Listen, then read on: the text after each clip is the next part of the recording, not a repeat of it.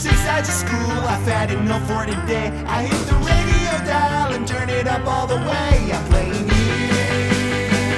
UK hockey fam. UK hockey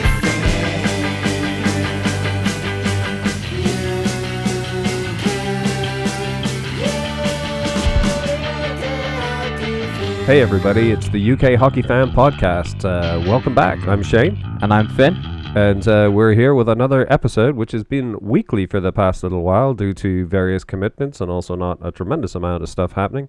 Um, but we're here again to do the longer form podcast, and we'll aim to probably be somewhere around just over an hour, something like that. Uh, we'll have Scott Anclift on the uh, the episode as we do from uh, mo- for most times, and uh, he'll be here doing Cliffy's notes, um, which will be a roundup of stuff happening around the uh, British hockey leagues and some other things like that. Uh, we got loads of other news too. What else we got, Finn?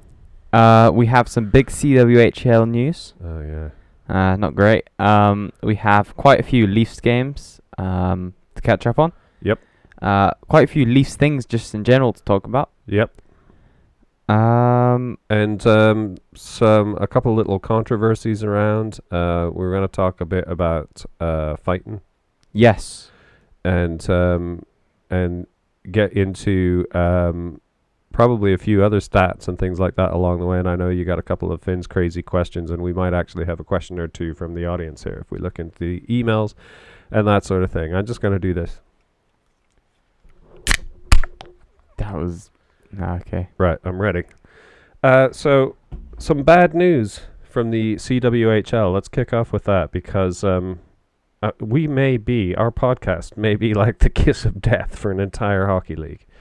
So, i those people that have been tuning in uh, with us for a while know that. Um, so for 2019, we've tried to get ourselves more involved in women's hockey, and this was off the back of some am- incredible performances by um, a few uh, pro players at the um, All Star weekend. And uh, so we tried to start covering a bit more, looking into some of the li- pro leagues, women's pro leagues that are around. And um, last week we actually looked into um, the uh, scores for the uh, Clarkson Cup, which was the which is the basically the Stanley Cup for the Canadian Women's Hockey League, uh, which was won by Calgary Inferno this year. And um, after all that happened, we went through the um, the the playoffs. We covered those and the score, and um, that was just last the, our last podcast. We talked about how brilliant a season it was. We even went over the league-ending awards that were given out to people. Yeah. And since then, in one week, uh, an incredibly devastating announcement has come out. Yeah, the CWHL has been disbanded um, due to fund issues. Yeah, unbelievably, uh, news has just come out that they're actually not. They're winding up the whole league. So after all that work, uh, raising the profile of not only the sport but that league, uh, they folded. Um, they run. They've run out of cash, and uh, this does happen from time to time. And I'm going to ask Cliffy about it when he's on later, um, because it is, um, you know, symptomatic of a, a, league that's too small, really. And uh, the smaller the league, the harder it is for them to try and cope with uh, the financial demands. So, less teams means less people chucking money into the pot, less advertising, uh, less marketing, um, you know, all those sorts of things. And it's a real struggle. And uh, the CWHL was quite a small league. So, uh, fingers crossed that now the hard work will start behind the scenes. Now that's the off season of them trying to put together some some semblance of another new league. But I think you were talking about this the last time that we were looking at the um, NWHL as well. Yeah, so another theory that uh, you and me came up with is that the CWHL and the NWHL could merge to make an overall bigger league, uh, to have more teams, and it would be more kind of like the NHL, um, which would be great. It would be great. Now the thing is, is that that I mean, um, when you get into the um, size of a league like the NHL, and uh, and that that is a quantum leap in money, right? And this is another thing that we've never really uh, discussed or looked into is the whole obviously disparity bet- between what a, a women's pro hockey uh, player might be getting paid and, and a men's, and obviously there'll be you know embarrassingly there'll be a huge difference, right? Um, I can't imagine the likes of um, superstars like Decker and Coyne and whatnot. They're not making uh, five million dollars a year. The you know they'd be making. I would get. I'm gonna guess maybe thousands. And um, although some of them are scoring some cool sponsorship deals, but anyway, the money just isn't there. But you need big money when your league gets geographically big because obviously then you're getting into teams that are having to fly from one game to another and the costs just go up massively, right? So you're right though. The one thing about those two leagues is they're fairly compacted around sort of the Great Lakes area, which is how the Big Six started out, you know, both sides of the border, um, sort of around the Great Lakes. But you've got Calgary way out on a limb there um, so those teams were already having to get on a pl- like Toronto, for example. Toronto Furies have to get on a plane to fly to Calgary to play a game there, and vice versa. So there's a lot more to figure out logistically. But you know, here's hoping um, that something will be f- be worked out. But really devastating news after having a, a great uh, discussion about them last week and um, them just uh, celebrating their championship. To hear only days later they announced that the whole league's gone bust. Yeah. Um. However, this does bring uh one question around that I thought I'd ask you, and it's to do with uh if if both te- uh both leagues end up merging, and that is could Brianna Decker and Kendall Coyne play on the same team? Yeah, well, that would be amazing, right? And so um, I just mentioned a minute ago the sponsorship. So uh, Decker, uh, definitely, I think. Well, I know Decker for sure. I think Coyne as well have picked up Adidas sponsorships, and I'm guessing they'll be big, right?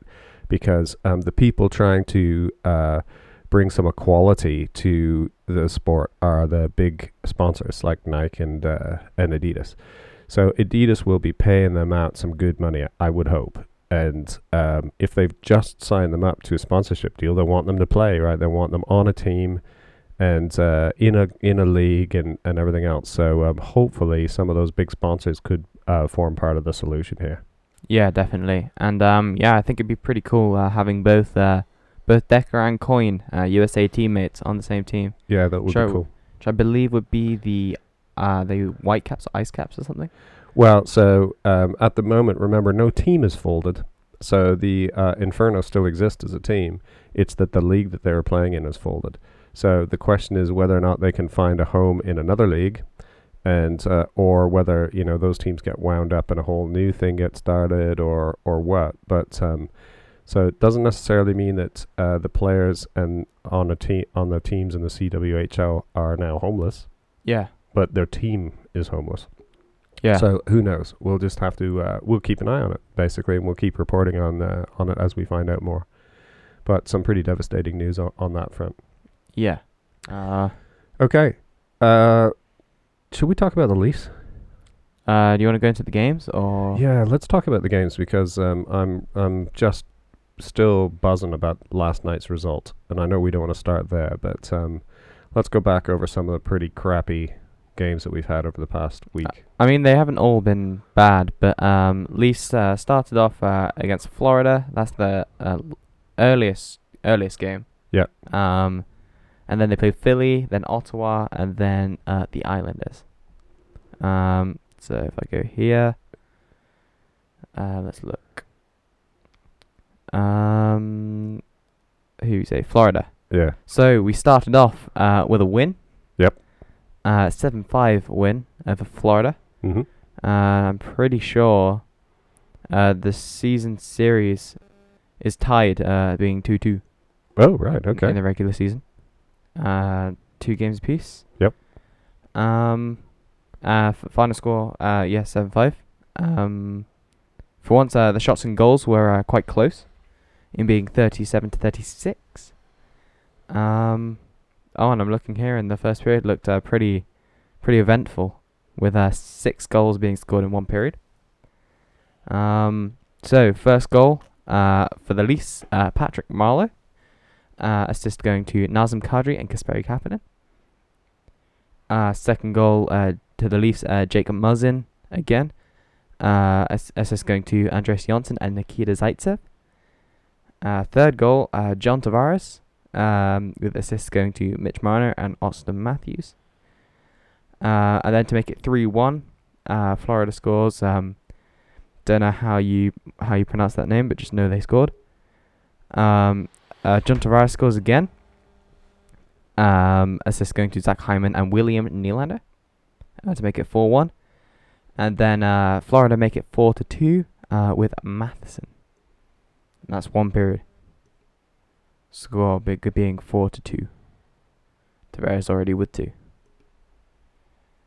Um, so you're going into the second period. Yep. Um, Leafs, uh, Leafs are the only team to score in this period.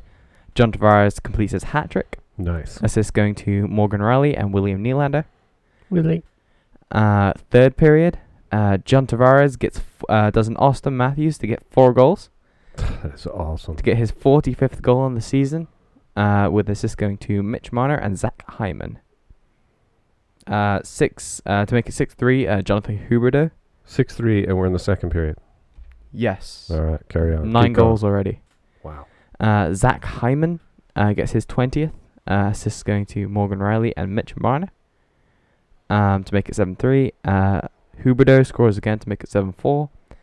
And the name I'm not even going to try to say uh, scored to make it 7 to 5. Nice. Okay. So, fi- uh, final score seven to five. Yes. Uh, Mitchie with a 3.9 and um, uh, Tavares uh, with 4 goals. Wow. That's a good game. Yeah, so uh, we, we did well with uh, Florida, and that was after the New York Rangers loss. Yeah. Uh, one we watched. Yeah. Yeah. Uh, and then we go to Philly, who we'd uh, just beaten uh, the week before, I believe. Um, and we lost to them in a shootout, the first shootout of the season. Yeah, that's amazing. I was thinking that too when I uh, so I didn't watch that one. I look I looked at the box as soon as I got up, and uh, I was looking. I'm like, does that say SO?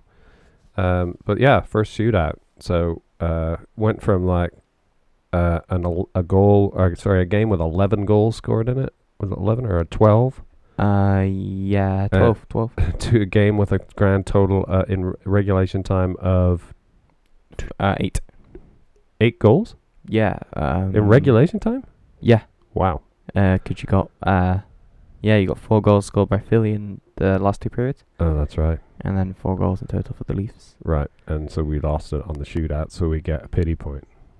I mean, point to point. I know, I know. We always uh, hate pity points, and I uh, still don't like them. Um, but at least we're uh, we're on the receiving side of one for once. Yeah. Okay, so um, that was uh, Philly. Uh, yes. Uh, let's you wanna go through the goals? Let's just run through Leafs. Okay. Uh, so Connor Brown, uh, for the, in the first period, uh, scores the first goal. Assist going to Tyler Ennis and Freddie Gucci. Uh, Nazem Kadri uh, scores second goal. Uh, assist going to Connor Brown. Uh, three goals by Philly, and then uh, in the third period, uh, Auston Matthews, um, unassisted. Another Philly goal and William Nylander um, assist going to Auston Matthews. Um, and then only I'm looking here. There's only one goal in the shootout. For, Uh, for us. no, for Philly. Oh, for them. So yeah. uh, Sean Couturier.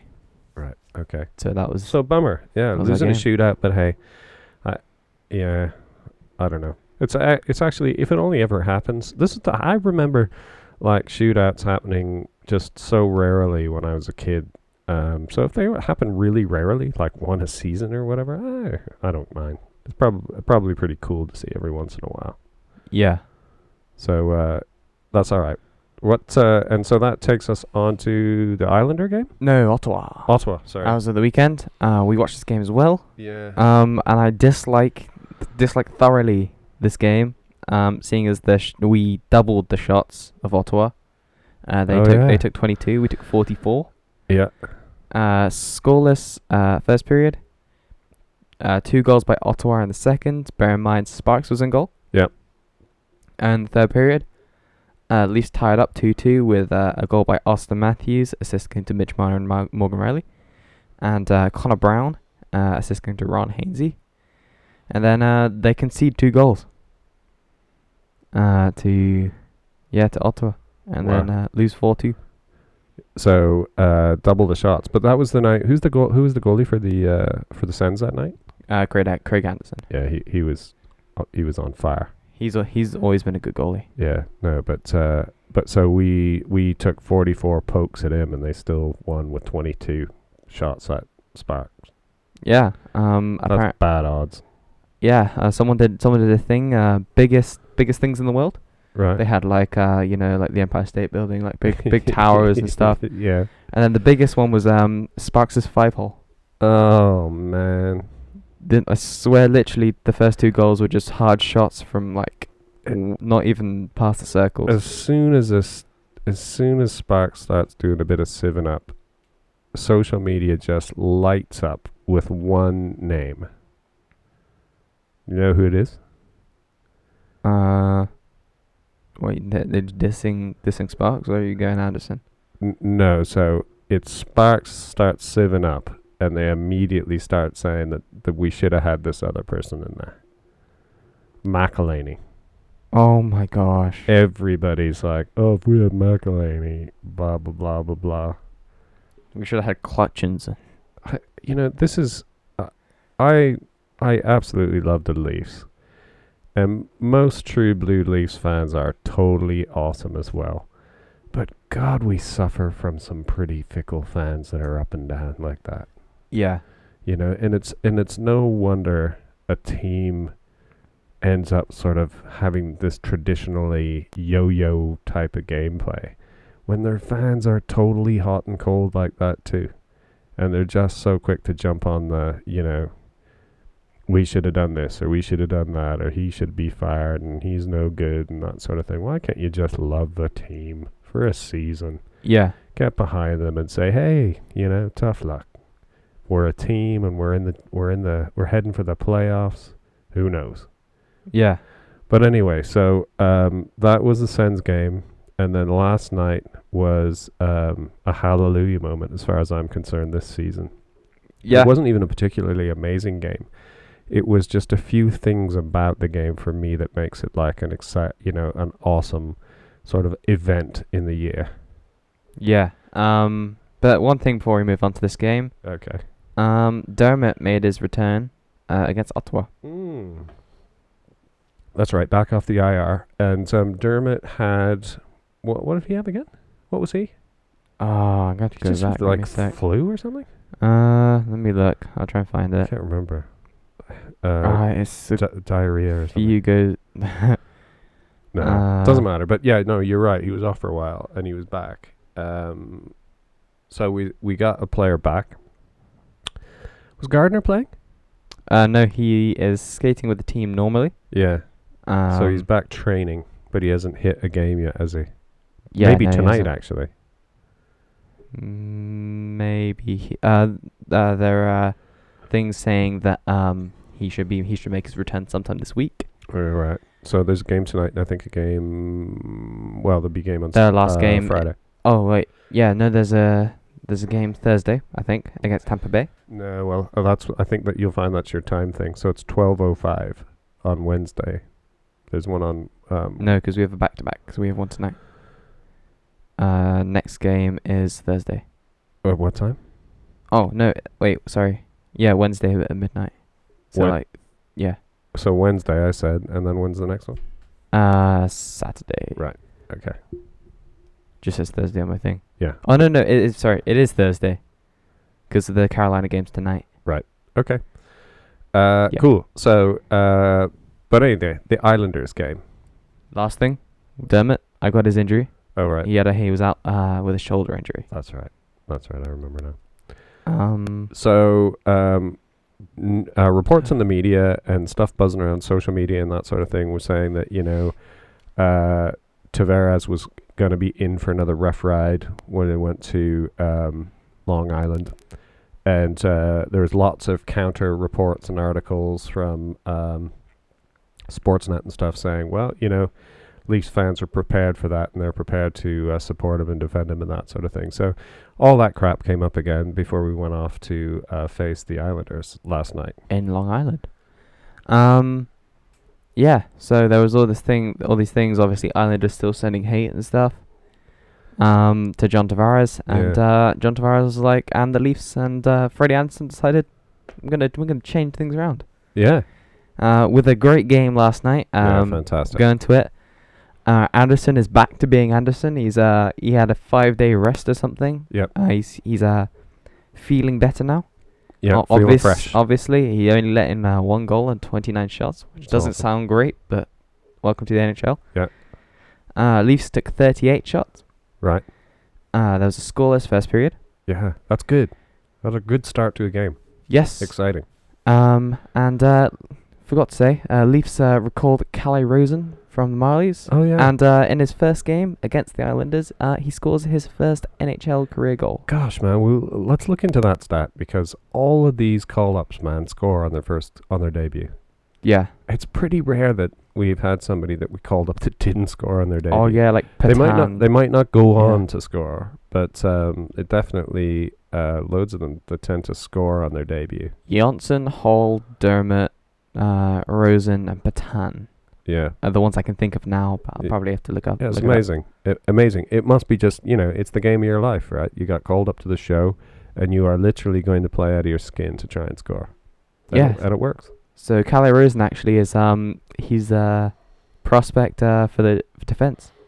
That's awesome. So we've got a nice prospect uh, sc- can score goals. That's obviously. great. Yeah, that's uh, great. so Calle Rosen scores the first goal, two minutes seventeen into the second. Assist going to Connor Brown, his twenty first, and Nazem Kadri, his twenty sixth. oh, nice. Awesome. Yes, and uh, this is a this is a pretty nice feel good moment here. Go on. Very nice uh, assist going to uh, our boy Mitch Marner with Yeah. his sixty seventh assist. Great. and um, this was uh, this was the pretty much the ki- the killing blow to anyone trying to uh, diss Tavares. Uh, with John Tavares scoring his 46th goal, assist going to Mitch Marner, uh, against his former team in Long Island.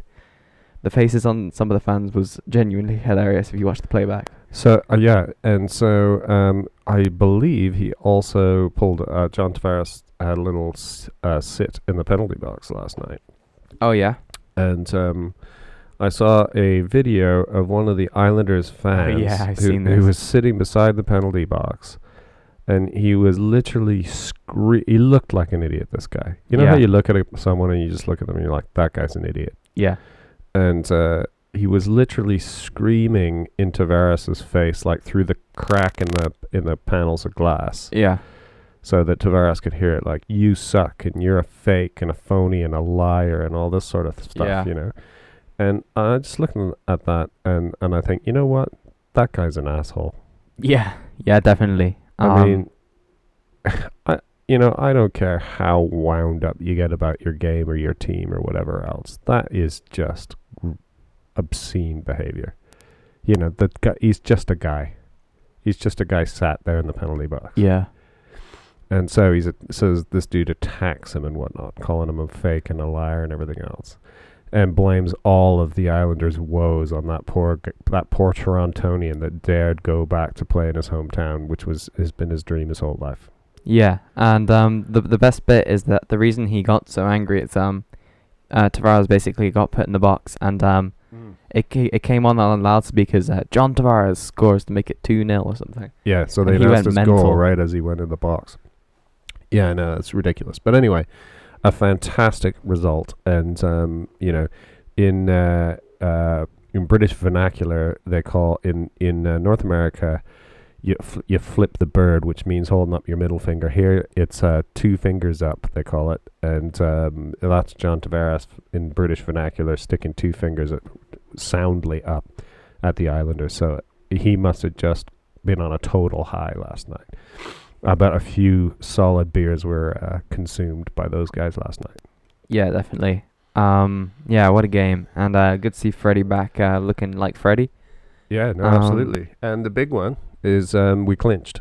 Yes, we clinched the playoffs, Yeah. so we are definitely playing Boston. It's so funny because I remember last year, me and you uh, sitting around having these discussions, and um, and it was nail biter waiting. Did we clinch? Are we going to clinch tonight? What do we need to do to clinch? And following Leafs Nation and various other uh, groups on Facebook and stuff, and, and everybody calculating it and explaining, right, if we do this and so and so does that and someone else loses here, we'll clinch tonight. And then we wouldn't do it and we wouldn't clinch. And it's like, okay, that all changes. So now we need to win, blah, blah, blah. And somebody else needs to lose to so and so. And then if that happens tonight, we'll clinch. And then that didn't happen. You know, it was a total nail biter. Whereas this year, it's we've known for a while um, that we only needed one point out of the last four games or something like that to clinch. And it just, it's you're in a different place as a fan when uh, when you're not just hoping by the skin of our teeth we might scratch our way into the playoffs. We're in. Yeah, yeah, and it's really good. It is really um, good, and and I uh, am confident that we will uh, beat the Bruins. Yeah, definitely. Uh yeah, we've talked about this um in a early in a podcast not not long ago. Um about our odds of uh beating uh Boston and I think uh we talked about it. I think we can do it. Yep. Um before we move on though, um basically New York just just scored one goal Oh, yeah. uh with 5 minutes left. Um but Right. yeah, yeah. Sorry. So it was two. That was two 0 yeah, that that was but that was the the significance of uh Tavares' goal is that uh it w- it was the game winning winner. goal. Yeah. Yeah, that's absolutely amazing. So, uh, um so, so that's that was great. Um, a couple people didn't play last night. A couple people went to IR. Is that right? uh, Did Muzzin end up? Um, Muzzin and uh, Johan. Sorry. Wait, let me have a look at this. Okay, Who who are you talking about? Sorry. Um, a guy called Joe Muzzin. He plays defense for the Maple Leafs. jo- Joe Muzzin. Yeah. Jake Muzzin, you mean? Jake Muzzin. Yeah. What was it? Oh, I know what you It's my mean. No, medication. um, Muzzin did did Muzzin played last night. Did he? I'll tell you who didn't. Right. So this was a thing that they said before the game. Uh, Andreas Johnsson and Muzzin are out of practice due to one having food poisoning and one having the chills. That's right. Muzzin, everyone uh, thinks had the chills because that's not too bad. Right. I don't even know what that is. I think it's like uh you know when you know when you were like feeling really bad and you came home after like a hockey game and you were like shivering but you were like really hot. Yeah, I do remember that. yeah, I think that I think that's the chills. It's weird. Yeah, so there's something where your body temperature actually gets too high or something like that. Your uh, core temperature gets too high and it uh, manifests itself in the chills. Yeah, and um so I think everyone uh thinks that Muzzin had the chills uh, again because it was not too bad, and Johnsson uh is ha- had Food food, poisoning. poisoning. which is actually quite kind of serious. So Yeah, yeah, Uh, but uh, hopefully it'll clear up. I'll bet he'll be back on the ice tonight. yes, um, uh, do you wanna before we uh I think we're going to go talk to Cliffy Oh, in yeah. a minute. Yeah, we got to keep an eye on the time. Um, oh God, yeah, time's getting on. What were you gonna say? I was gonna say one last thing. Uh, two other things that happened in that game. Uh, is that uh, Tavares sets a franchise record for goals in a season, um, with um his 46th. So he only needs four, uh, four more goals to hit 50. And Marner hits 92 points. Um, so only eight points. Uh, he only needs eight points in three games to get 100, wow, which is a pretty big milestone for him. that's awesome. That's an awesome milestone. Um, right. So we need to do Cliffy's notes. Okay. Let's uh, see if we can get Scott on the phone. Okay. Cliffy's notes. Hey, so we've got uh, Scott with us again. Scott and Cliff. Cliffy, are you there? I am indeed. Good evening, guys. Hey, great to have you back on again, man. Um, loads, loads has happened since uh, since we were last on together, um, around various leagues and uh, big stuff with uh, women's hockey as well. We mentioned in just before you came on, we were talking about how, um, you know, we've just suddenly. St- I don't know. I hope we're not the kiss of death for, for women's hockey. We just started talking about CWHL and that sort of thing, and uh, that league's folded. Uh, but I know that we Mhm. wanted to talk a bit, um, a little bit more about um, what's happening in women's hockey here uh, in the UK, and also it'd be great to um, have a, a bit of a roundup on what's happening with obviously the uh, elite league and that sort of thing as well. Yeah, no, it sounds great to me. And uh, like you say, very, uh, it's very sad what's been happening with the CWHL, obviously disbanding and ceasing operations as of May the first, and uh, uh, it's very tough to see. And particularly when the women's game has been growing, you know, particularly over here in the UK, and you know, as we fought in North America. But with that announcement, yeah, it's, it's very sad. Well, let's. I mean, let's hang on that point for a second, actually, before we get into the rest of it, because um, when we uh, spoke to you last last time, um, we were talking about how Nat Aldridge had um, sort of put an open letter to to the league um, out on social media about the fact that they, at very short notice, switched their um, finals, uh, the Yeah. finals venue from Sheffield to uh, Leeds. Is that right? Um, no, it's from Sheffield to Widnes, so that's Widnes. Yeah, sort of in in between sort of Liverpool and Manchester, so it's in, Right. in the sort of northwest area. Yeah, yeah. UK. But at the at the the point of it of of it is still the same, which is they switched the venue uh, at the last minute, so all these te- all the teams had pre-booked hotels and all that sort of stuff, so it was a mad scramble. Yep. And in fact, on the show, um, on the podcast when we were all on, we couldn't, we weren't hundred percent sure what the reason was, and we now know, and we um, revealed on on social media over the week. Um, Nat reached out, or actually somebody else from the team reached out to us and said that it was because they um, held a, they were double booked, and instead they're holding a U nine tournament uh, at Mhm. Sheffield.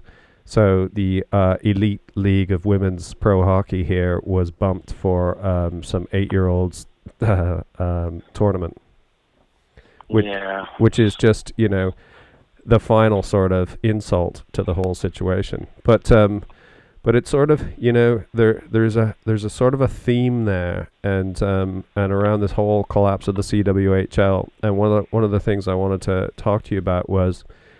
Um, in my opinion, what's happened to the CWHL, we shouldn't get too panicked about that, because the CWHL is a small, a very small league, and um, Mhm. and as you know, uh, really small leagues can really struggle, and they literally limp from year to year. And uh, Yep. in fact, some of them can just get into a series of sort of disbanding and, and sort of having to reinvent themselves season after season. So I, I'm pretty sure that I remember that, you know, relatively some examples of that relatively happening here. And I think that again, it's down to the not being a huge league of teams. Have you? Do you remember um, something like that happening here? Uh, yeah, well, um, the, in the British sort of leagues, there's been a few, I guess, almost rebrandings of, of the British leagues. Um, so fairly recently, um, the NIHL league, which is the uh, national league, the second tier, essentially British ice hockey, hmm that used to be called the EPL, the English Premier League. That's right. And then below that, there were, uh, which effectively now is the NIHL two, used to be called the ENL, the English National League. So I wouldn't so much say recently a, a league has disbanded as such, but it's more, I guess, being restructured Yeah. um, in terms of making things more fi- um, maybe not so much financially viable, but um, almost making um, a bit more of a level playing field in terms of quality of opposition and, and things like that. So they've restructured the number of imports and things. Yeah. Um, imports being um, non-British players. So that essentially is, is going to affect things like the, the wage budget, and then that's Yep. going to eventually have an effect on the quality. So, I mean, I can see an, a, an argument for, for doing that because they're hoping to increase the, you know, British players available and, and um, helping raise the, the quality of the British players. However, for me, having only two imports, you as a, as a British player, you get better by playing with better players. Yep. So if you're reducing the number of imports, that's going to have a knock-on effect in terms of quality and maybe hinder overall development. So it's a bit of a two-edged sword, really. Yeah. It's a pros and cons to both. it's a funny thing, bec- and I know exactly what you're saying, and my perspective of playing in British hockey is, of course, from a beer leaguer's perspective, which is by no means anything like a pro. But um, interesting, e- even in beer league, and, and you know this yourself, that if you get the likes of some North Americans on the same line as some Europeans, they tend Yep. to really play t- quite tightly together. And the reason Mm. they do is because British, im- this is my opinion as a Canadian, that British hockey, it, the setup is a little different. And, um, and there's sort of a, the British way or the British so, British style, and then there's sort of everybody else. And um, and if you limit it from there being too many um, foreign players, you're just not getting some of that other hockey goodness from other different systems and that sort of thing. And but the Yep. but the thing I, I would also say about um, foreign players is that all of this, to my mind, and th- this is going to sound pretty cynical, but I, I I think I'm right here. It is down to money.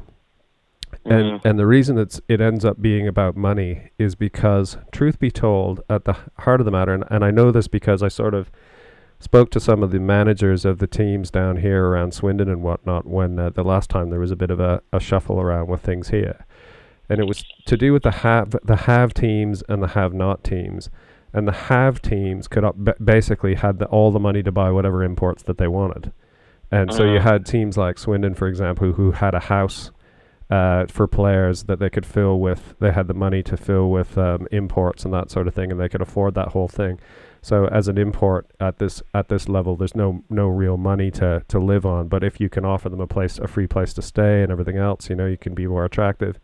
Anyway, um, Mhm. and so Swindon was sitting on a house full of imports at one point, and um, and I think that um, somewhere through those discussions it was well, you know, that just means that if you've got money, you've got imports, and if you've got imports, you've got a whole other system of hockey.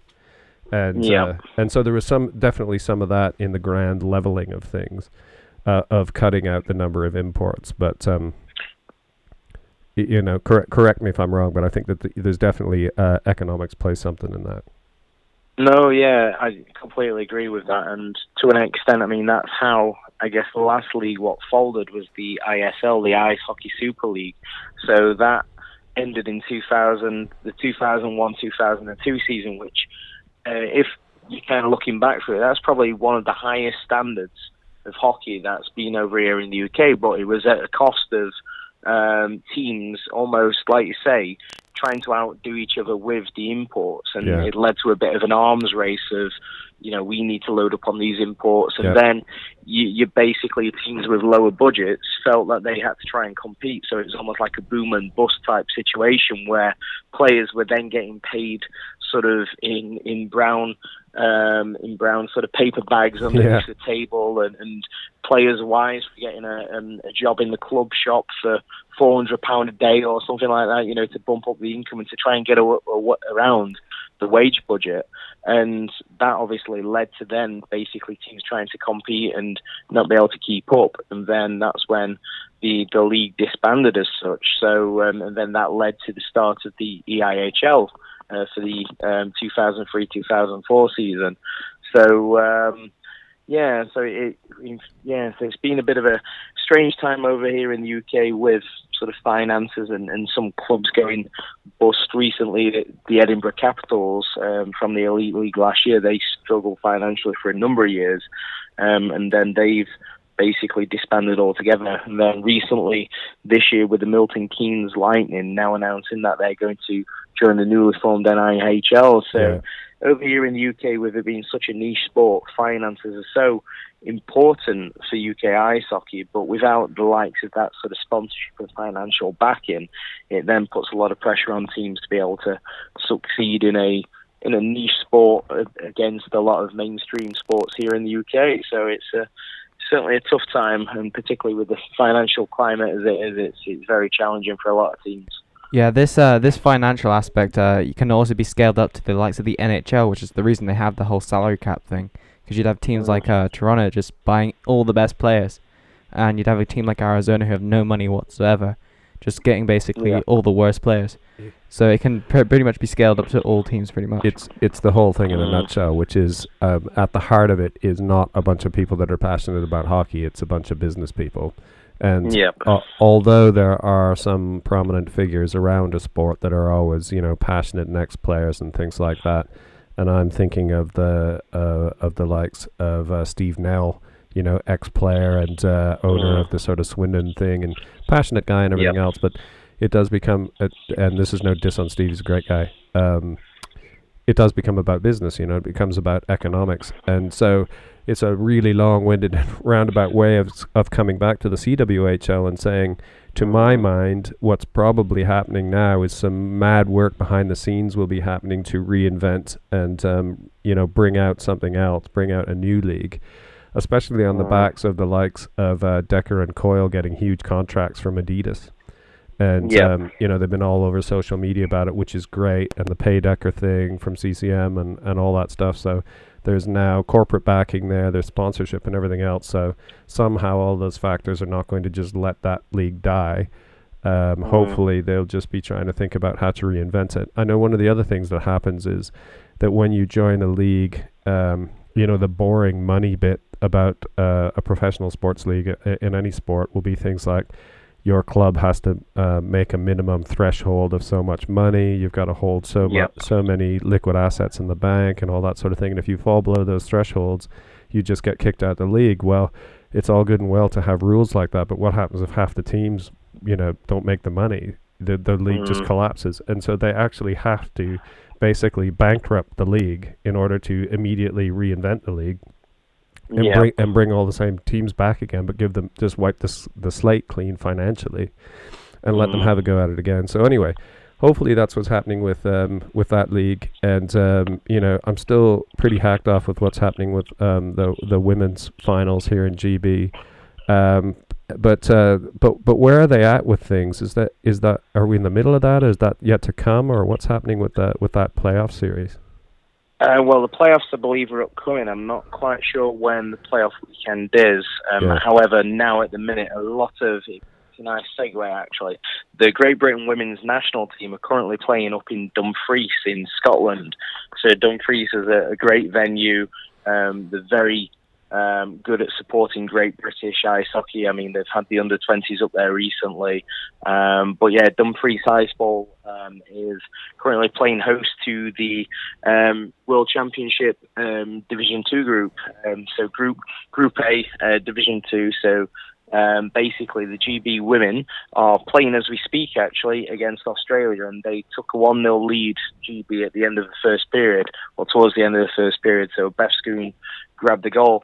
But all the games, so we're live on Free Sports this week Awesome. um, which is the free to air channel on um, Sky and digital television. Yep. Uh, so the first game is tonight against Australia.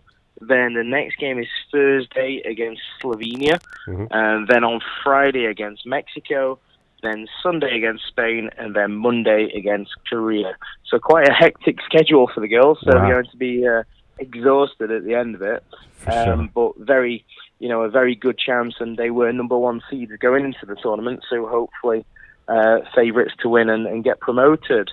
Um, but they've got a great squad this year. They've got quite a few new faces to the team who've been announced recently, but a lot of veteran, experienced players.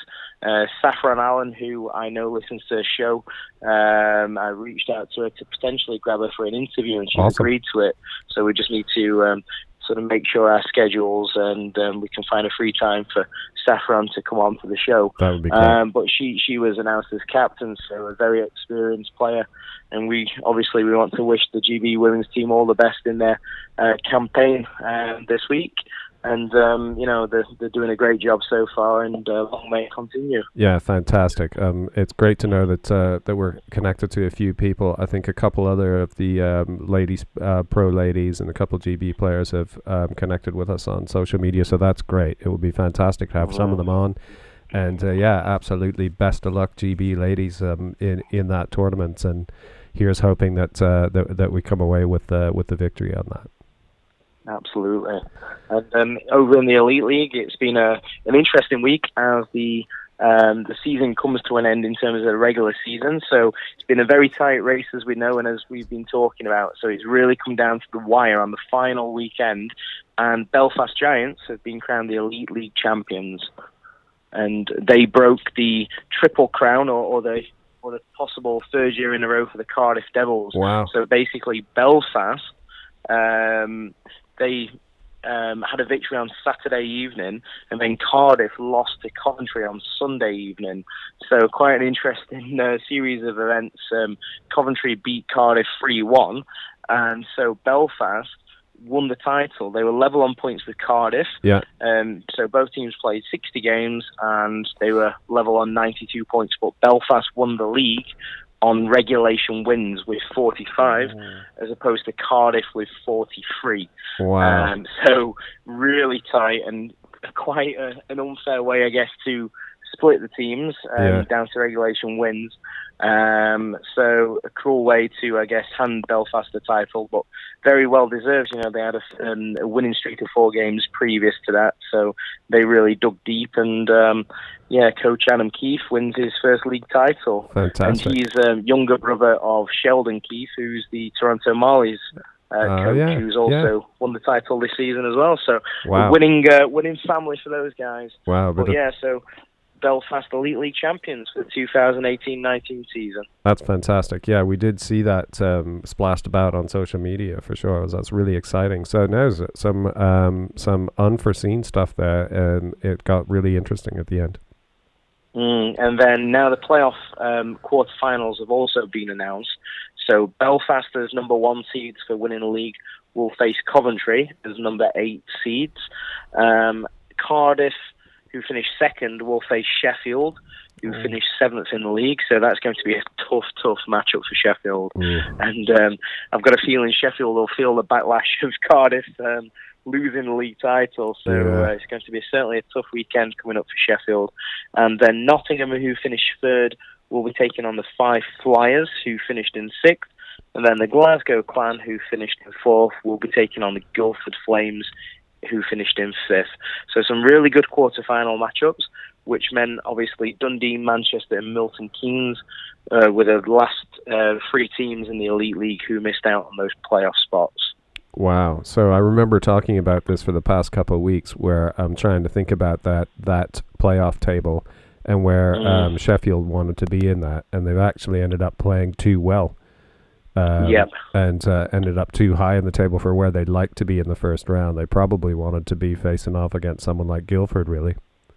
Mm, ideally, that would have been yeah, would have been uh, an ideal scenario. Guildford or Glasgow, maybe not Glasgow because we've had not had a great run against Glasgow. We seem to have had our number this season, um, but yeah, Guildford or even as Fife would have been a, a better matchup, but that wouldn't have been possible with Fife finishing in sixth anyway. So we would have had to finish third, and there was no way we would have done that on the points tally the Steelers run and uh, the Nottingham Panthers who had 70 points. Um, so yeah, so Guildford would have been ideal. However, um, circumstances didn't allow. So Steelers are going to face the uh, the mighty Cardiff Devils. So that's certainly going to be a an interesting matchup. And although saying that, you know, it's a it's a two legged affair. Um, anyone can. I know it's cliche. Anyone can beat anyone on any given night. You know, it's just which team wants it more. Which team will show up and um, playoff hockey is, is is a different beast altogether. You know, that's when players really thrive on that kind of environment. You you see a character of a player because playoff hockey is, is like nothing else. It's you know everyone seems to be up for those games, and uh, I guess it's down to who wants it more, and uh, ultimately we'll find out this weekend. Yeah, and uh, when, this uh, Cardiff uh, Steelers matchup, we- we'll see the both the GB goalies face off against each other. Mm, yeah, very good point, Finn. Um, yeah, Ben Bowns, Cardiff uh, netminder and GB number one, and then Jackson Whistle as well, who's uh, the netminder for the Sheffield Steelers. So, yeah, very good point, Finn. And yeah, it could be down to battle of goaltenders with two excellent goaltenders right there. Yeah, well, that always makes for a nice uh, series as well. So high shots, low goals, and just like maximum intensity. So that sounds really good. That sounds like a great matchup. Yeah, so uh, bound to be a, an interesting weekend, and hopefully on next week's show we'll have lots to talk about as well. Yeah, fantastic. There is lots heating up. Obviously, um, with the uh, Leafs, we um, clinched last night. Um, Mm. Just reminding me of uh, when I was thinking about, you know, um, Sheffield might have preferred a different draw for the uh, playoffs, and we've known for some time that we were going to go up against Boston, and there was just nothing that we could do about it. So um, it's the same, you know. I think about Sheffield, and I'm thinking, why, why not? Why can't they beat a car, you know, Cardiff? Uh, there's absolutely no reason why not. Um, every uh, series, playoff series, especially, is a whole a brand new ball game, and uh, Mhm. and there's absolutely no reason why uh, Leafs can't take it to the Bruins. So we're looking looking forward to that eventually as well in the in the coming weeks. Um, Mm, but absolutely. we um, Finn, did you have one of your famous questions that you were going to throw out on uh, Cliffy's notes? Yeah, why not? Um, it, obviously this is our Leafs question because we're all Leafs fans here. Yep. Um, Mhm. so my question, I'll I'll- I'll ask it to the both of you here. Um, which Leafs player do you think will come in clutch in the playoffs or be like a, a surprise player? Uh, but you can't you can't you can't just be like a Marner or Matthews. It's going to be someone that that uh, doesn't really stand out at the moment, but you think uh, might might uh, contribute something big uh, in the playoff run. Yeah, so I'm I'm I'm hearing that question and I'm thinking just as a qualifier here, I'm I'm thinking that essentially what you're asking is to uh, us to make a sort of prediction of someone who just might come up big somehow. Yeah. Um, that you know someone not necessarily obvious. Like so, for example, if something that's too obvious is, you know, Auston Matthews is probably on to score a couple couple key goals, but um, you're asking us to dig deeper and think of something, some other scenario that might come out of nowhere. Exactly. Right. Hmm. That's a tough one. Uh, I'll I'll uh, I'll ta- I'll take a stab at it first if you want, Scott. Yeah, you go ahead. I've, I've got an idea in mind, but I'll uh, I'll see if yours matches up with mine. okay. All right. So I'm gonna go. I'm gonna look in between the pipes, and uh, ah, okay. I'm gonna say that. Um, so w- before you came on tonight, Scott, we were talking about um, the last few games and whatnot, and uh, Leafs have a have a moaning problem at the moment that uh, they they- they always jump in on their their goalies as soon as they uh, you know they aren't performing to the way the way that um, fans would like them to, and Yeah. uh, and as soon as Sparks puts a foot wrong at the moment. There's always people um, moaning about wanting McElhinney and well maybe we should have kept McElhinney or maybe we should bring Hutchinson back up and that sort of thing. And uh, so I'm gonna say for me it's going to something's gonna happen where Sparks is gonna stand on his head and make a real um, a real difference somehow in the playoffs.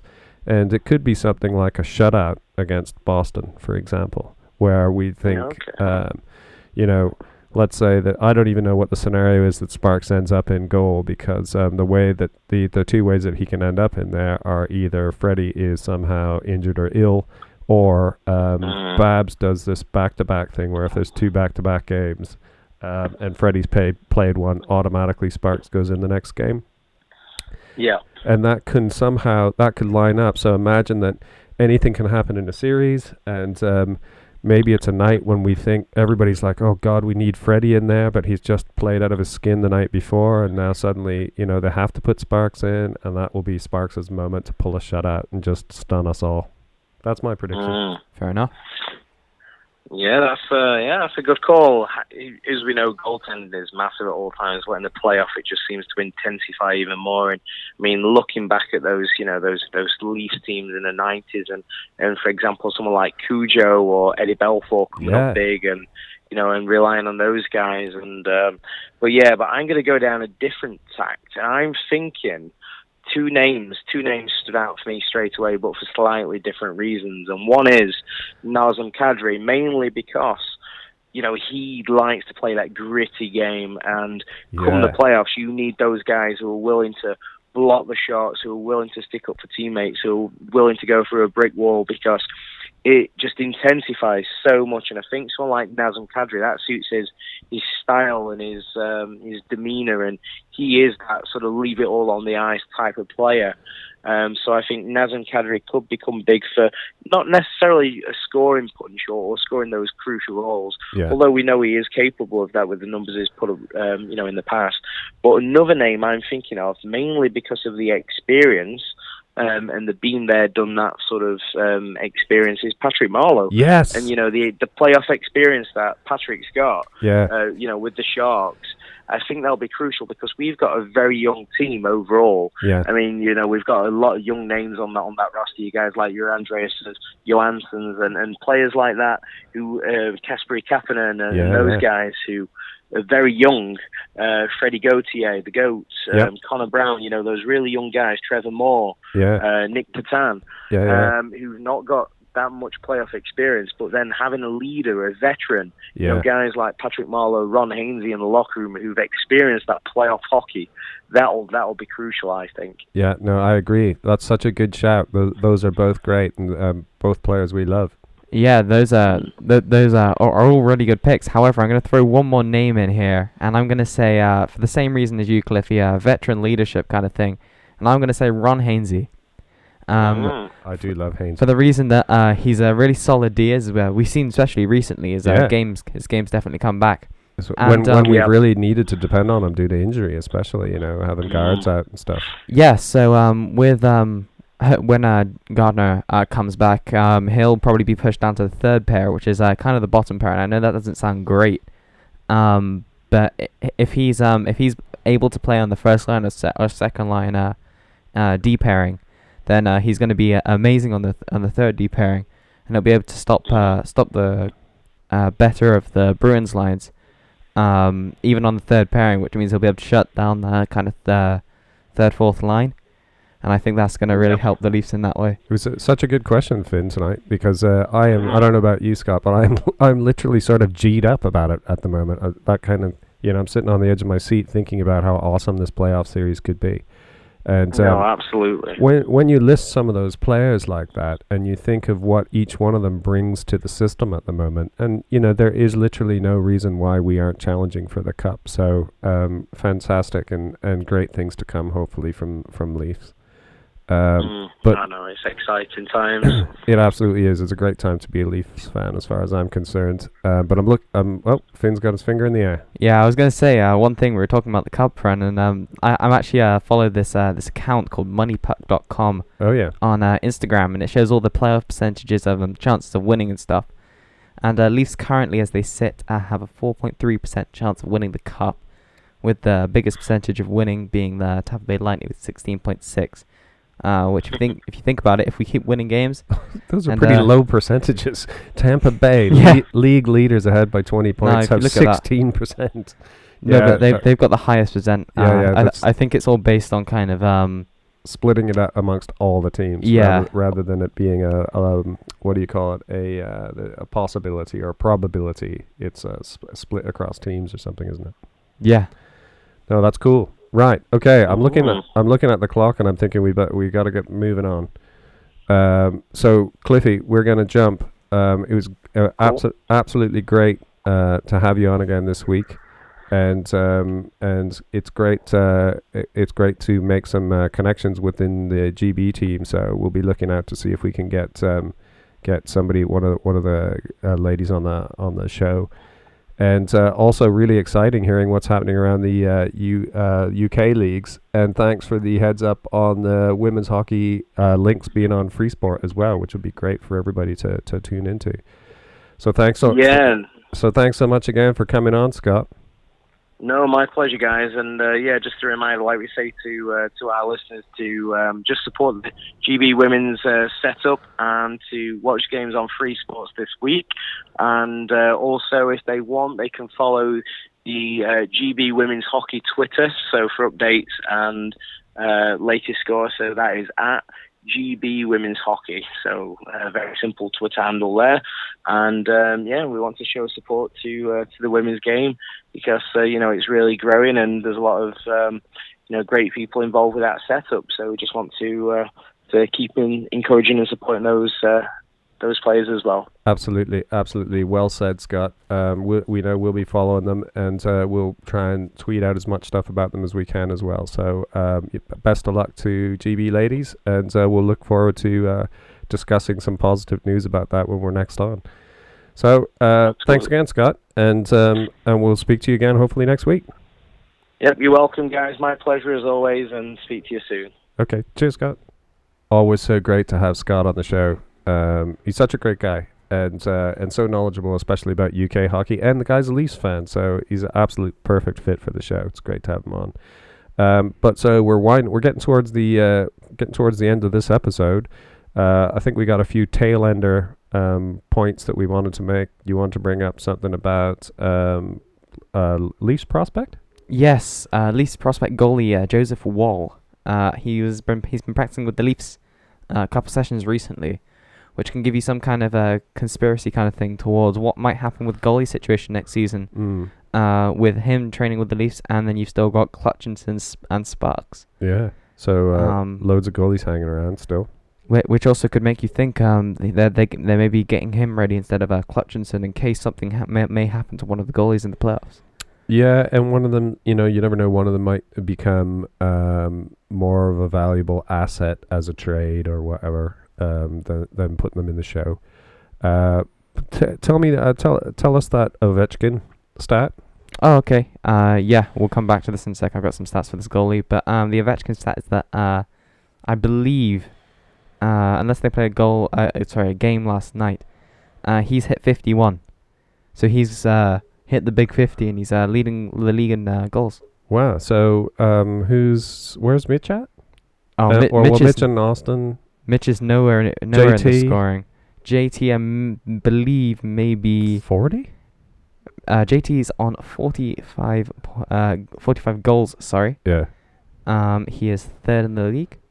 Uh, second is Leon Draisaitl of the Edmonton Oilers, Right, and then. Alex Ovechkin Ovi. first. All right. Cool. Um, However, wait, I was going to say one thing. yeah. Mitchie is uh, tied for 11th with uh, in the whole league in points, In points. with 92. in this big big pile of uh, assist points. He's got like 67 or something. amazing, amazing playmaker. Um, let's not jump back to those goalie stats. We'll go. We'll get onto those later. But if you got a couple questions to end this thing off, Yeah, let- let's let's let's get those then. Um, Finn's crazy questions. yeah, I'll give you a, a kind of a, a, a quick one here, and then we'll leave, then we'll end with more of a, a kind of debatey style that okay. we like. All right, go for it. Um, so this is a kind of you know it or you don't. Um, Okay. I'm, I'm gonna guess that I don't. Do you happen to know what the last NHL number to be worn, uh, like given out, so the last uh, number to be available and given out, uh, to uh, to by an NHL player was? Okay, so if I understand this correctly, So one. you're saying between the numbers of one and ninety nine, which is the last number that was issued for the first time. yes, that is the question. Okay, that's an excellent question. I literally just saw this while recording this podcast. someone even if posted I, it. even if I get the number right, I'm never gonna get the player right. Oh no, you don't have to get and the I, player. and I don't have a clue. I don't have a clue, but I'm gonna guess. Do you want me to have a guess? Go for it. Do you know what's interesting is, um, do you know what number? Uh, s- without looking at all your stats and whatnot, do you know what number uh, Jake Muzzin is? Uh, eight. No, he's not. Is he not? No. He he's eight now, isn't he? He's number 19. Now he's eight though with the Leafs. He's eight. Wasn't he number 19? He was number nineteen, but he's eight now. So who was he 19 with? Sharks? Uh, he was uh, no, he was with the Kings, LA Kings. Because you have a 16, a 19, and a 91, um, the- which are all combinations of the same digit turned in different directions. Uh, but that's a that's a red herring to the question that you're asking, and I think the answer to your question is number 79. It is in fact not. I'm pretty sure there's a Montreal Canadiens player, uh, Markov, I believe. Number 79. Yes. I don't know. That was an absolute guess. Uh, Um, what is it? It, it uh, the number is 84. Oh, I was gonna say 89, which would have been slightly closer, but still equally wrong. Yes. Um, I think I've got the player here. Um, the player was. He's French Canadian, so you can uh, y- yeah. Uh, oh my. The this one. Yeah. I'm gonna say that's Latendresse. I don't know. Gu- Some some Gu- Guillaume or something. Yeah. Uh, yeah, he's uh, Montreal Canadiens, and uh, he was given the number 84, which was the last number to be uh, for the f- issued for the first time. to be issued issued for the first time. That's amazing. Cool stat. Yeah. All right. What's your other question? And uh, this last one, uh, you kind of hinted at it, hinted to it earlier in the podcast, Did I? And that was should fighting be in the NHL? Oh, okay. We're not going to dig too far into this one because it, it is the. Uh, It's a broad question that we could talk about for a good hour, Oh but we're my not going God, to. Yeah, we we really couldn't. People fall into um, people actually fall into three camps, I believe, on this issue. Number one, people that are passionate that fighting is an integral part of the game and should stay. Number two, people that think that uh, there's no place for it in the sport anymore, that it's sort of an archaic idea and the sport has moved on. And number three, the majority of people who are somewhere in the middle and don't really care one way or the other. Yeah. And um, I am in the former camp, and maybe that's because I'm old school. I don't know, but I believe that I still believe that fighting is an integral part of the game, and uh, and should stay in the NHL. And I know that the reason that this probably came up for you um, was because of the incident with uh, Habs guy Paul Byron. in the last week, where um, who was it that punched him out? Uh, Do you remember? Weegar, Mackenzie Weegar? Weegar? I think so. Mackenzie Weegar, I think. So they had a tussle um, earlier on in the season. I think that resulted in an injury or something like that. And um, and so where this comes up, this is actually less about fighting and more about the code, the unwritten hockey code that says that uh, if you get called on for a fight, you have to take on that fight. And um, so that's basically there's a you know there's this un, uh, unwritten narrative happening around a game. And when teams come together and there's a grudge like that between two players both of those players and everybody else on the ice know that one player is um, going to call the other player on in a fight to basically avenge whatever the issue is. And in this particular incident uh, you've got a guy who's pretty tough calling on a guy who is definitely not a fighter uh, a- a excellent hockey player, and um, and but the guy who was not a great fighter um, felt that he to live up to the hockey code he had to stand up and fight this guy, and uh, you know hung in there for about a second and a half and was almost knocked out. And uh, and they helped him off the ice, and you could see that he was basically, you know, Barely with it, and Yeah. now he's out with concussion. He, he was essentially unconscious but on his feet somehow and sort of staggered off the ice, which is never never good to see. But um, that so that situation needs to be kept separate to the issue in my mind of there being fighting in, in the league. Now that is there's all sorts of different reasons why that is either right or wrong. And that isn't about fighting in general. To my mind, fighting in general is still for the business that you've got very valuable assets in your players that are out there on the ice, and every other team knows that where you've got a speedy Cas- um, Kapanen or a fast uh, Marner or a, a hot shot shooter like Matthews, that they can really uh, damage your team by damaging that player. And that the within this league because it's full contact you can still have guys out there trying to injure those guys and the only way that you can possibly protect yourself against that is not the rules. The rules won't protect you because after a dirty hit's been made sure that person the guy who made the dirty hit might get a penalty you might get a suspension whatever. But the hit's been made and the, that player's injured and your team is now damaged. The only way that you can try and prevent that from happening is by having muscle around as a deterrent that that guy before he makes the dirty hit knows that some guy's going to come looking for him to bash his face in if he messes with your players. Yeah, and that's what the Leafs are desperately lacking at the moment but for that reason and that reason alone I say fighting should stay in the NHL what are your thoughts? Yeah, I mean, I've seen a lot about this, and um, this is uh, definitely a topic been talked about a lot recently, and especially this year, uh, with the amount of suspensions being handed out for like some of the pettiest stuff, like a two-game suspension for like a hit to the head. Whereas um, I know probably going back to when you were a kid and watching hockey, if some if someone hit back hit, in the 1800s you're not that old. I know, I know that. Don't worry, it's okay. all right thanks man welcome. Um, uh, but if you if you had a say a guy, uh, Daryl Sittler for example, yeah great player. Uh, I know you he's your idol and you watched him when you were younger. still love him Um, uh, but if you if you have a have a guy that's um like like that that uh, is at risk of getting hit in the head or does get hit in the head, the guy that that hits that um that hits the guy. Uh, will always be at risk of someone jumping off the bench, probably like the, the likes of like Tie or something, jumping off the bench and completely giving the guy the consequence of doing that to one of your players.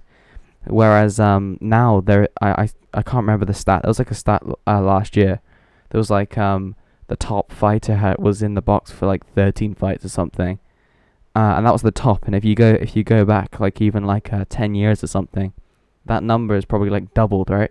yeah And um so yeah, fighting's lacking now, but it but I hate it when uh good players like McDavid for the hit to the head um get um just suspended for that for that kind of thing instead of um going back to the the whole hockey roots thing of uh being uh, at risk of having to fight one of the tough guys on the other team. And there there that is the the prime reason why um fighting was written into the game into the rule book. Um because if you go to like a like a, a football or soccer or whatever um if you fight someone on the pitch you could be up for being fined or like uh going to court or something like it'll be like a genuine lawful offense. Yep. um but in hockey that's the reason why they wrote it into the into the rule book. So it's not a criminal offense. You're allowed to do it. And um there's th- as i said that there is there's a reason for that.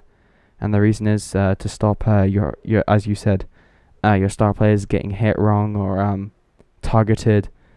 Um the NHL is not going to ever be able to s- no matter what they do they're never going to be able to stop people gunning like uh the likes of Tom Wilson or uh, Marchand they're never gonna, never never going to stop those guys from gunning for some of your star players because uh, in a playoff situation you're going to do what your what your team needs you to do even if that means taking like a 10 game suspension for but but taking the the other team's best player out the whole playoffs Yeah, I think we're pretty much saying the same thing. So it's a it's a good topic, and um and we are we'd be really interested in knowing what your thoughts are on that. Um, uh, anybody listening, so uh, do hit us up. Uh, you can DM us on uh, any of the social media places. Instagram's a great place to get a hold of us, or Twitter. um, or come at us through the website or Facebook group or wherever. But yeah, we'd be interested to know what you think. Um, but we should get out of here. Okay.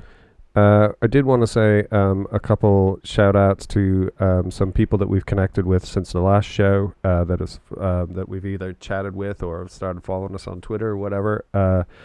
Rachel Cartwright, uh, great hockey player here um, in uh, in the UK, um, is uh, I connected with her and had a bit of a chat with her on Twitter, and I know she's an awesome hockey player. So hey to uh, Rachel if you're out there listening.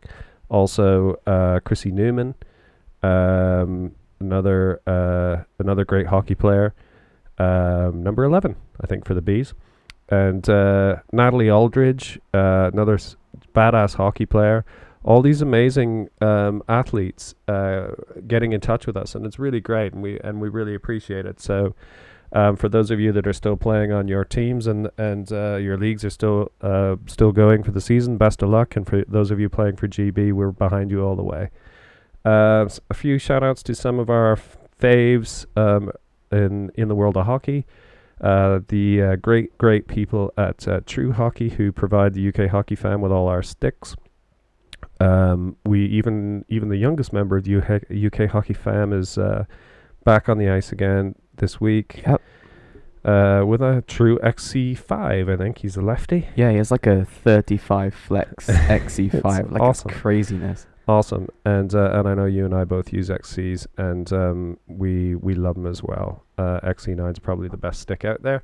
Uh, so hats off to True. Um, also Sherwood Hockey, who have been great and have given us various bits and pieces of swag that we've given out over social media and stuff.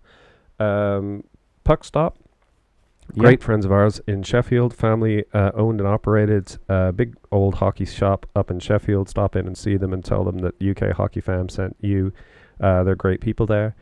Uh, who else we got, Finn? Uh, Bionic skate blades. Yeah, Uh, favorite skate blades. I still haven't had to sharpen them yeah, all season. I've almost played a full season, yeah. That's that's crazy. and they barely dulled. That's crazy. We got to get in touch with those guys and let them know that because that's an incredible stat. Um, I can't believe that they, that you're still going on a on a single sharpen there. It's almost unbelievable. Um, and I'm gonna sneak and sharpen them when you're not looking. uh, but yeah, Bionic skate blades, they're amazing. Anybody that hasn't tried them, um, they are around. I think you can get them at Puck Stop. That's where we got ours put on. And uh, I think you can get them at All Star Sports in Swindon, which is owned by our mate Ian Clark. Um, big big shout out to Clarky. Another great guy. Uh, another indie shop uh, around uh, if you're in the ra- around the sort of southwest or uh, Wiltshire area. Who else? Uh, sports screen. Yeah, Sports Screen. I was just uh, saw a post by them on uh, on Facebook just before we came on. We've got a sports screen here, and uh, we absolutely love it. And if you haven't seen one or you haven't had a go on one, and you're anywhere around Oxfordshire, feel free to drop by. We've all, always got a bucket of pucks out, sticks left and right. If you want to have a whack uh, at the sports screen, do drop in. Yeah. Um, cou- a couple clothing brands we have. Uh, Crosscheck Clothing. Yeah, uh, Beer League Republic. We also love. Um, I think that should we leave it there. Yeah, why not? All right. Thanks everybody for tuning in. We're so grateful to to see you coming back week after week. Don't forget to subscribe, and if you like it, hey, tell it. Uh, tell tell your hockey friends. How about that? Here's our challenge to you over the week. Tell two or three of your hockey friends about us, and see if they uh, see if they'd like to have a listen. Who knows? They might like us. Yeah, and uh, as always, make sure uh, if you have a question or anything you want us to uh, answer on the podcast, uh, then just uh, as you said earlier, uh, just DM us on uh, any of our social medias.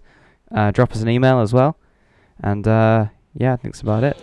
We're out. Speak to you next time. See you guys best game you can name is the good old hockey game.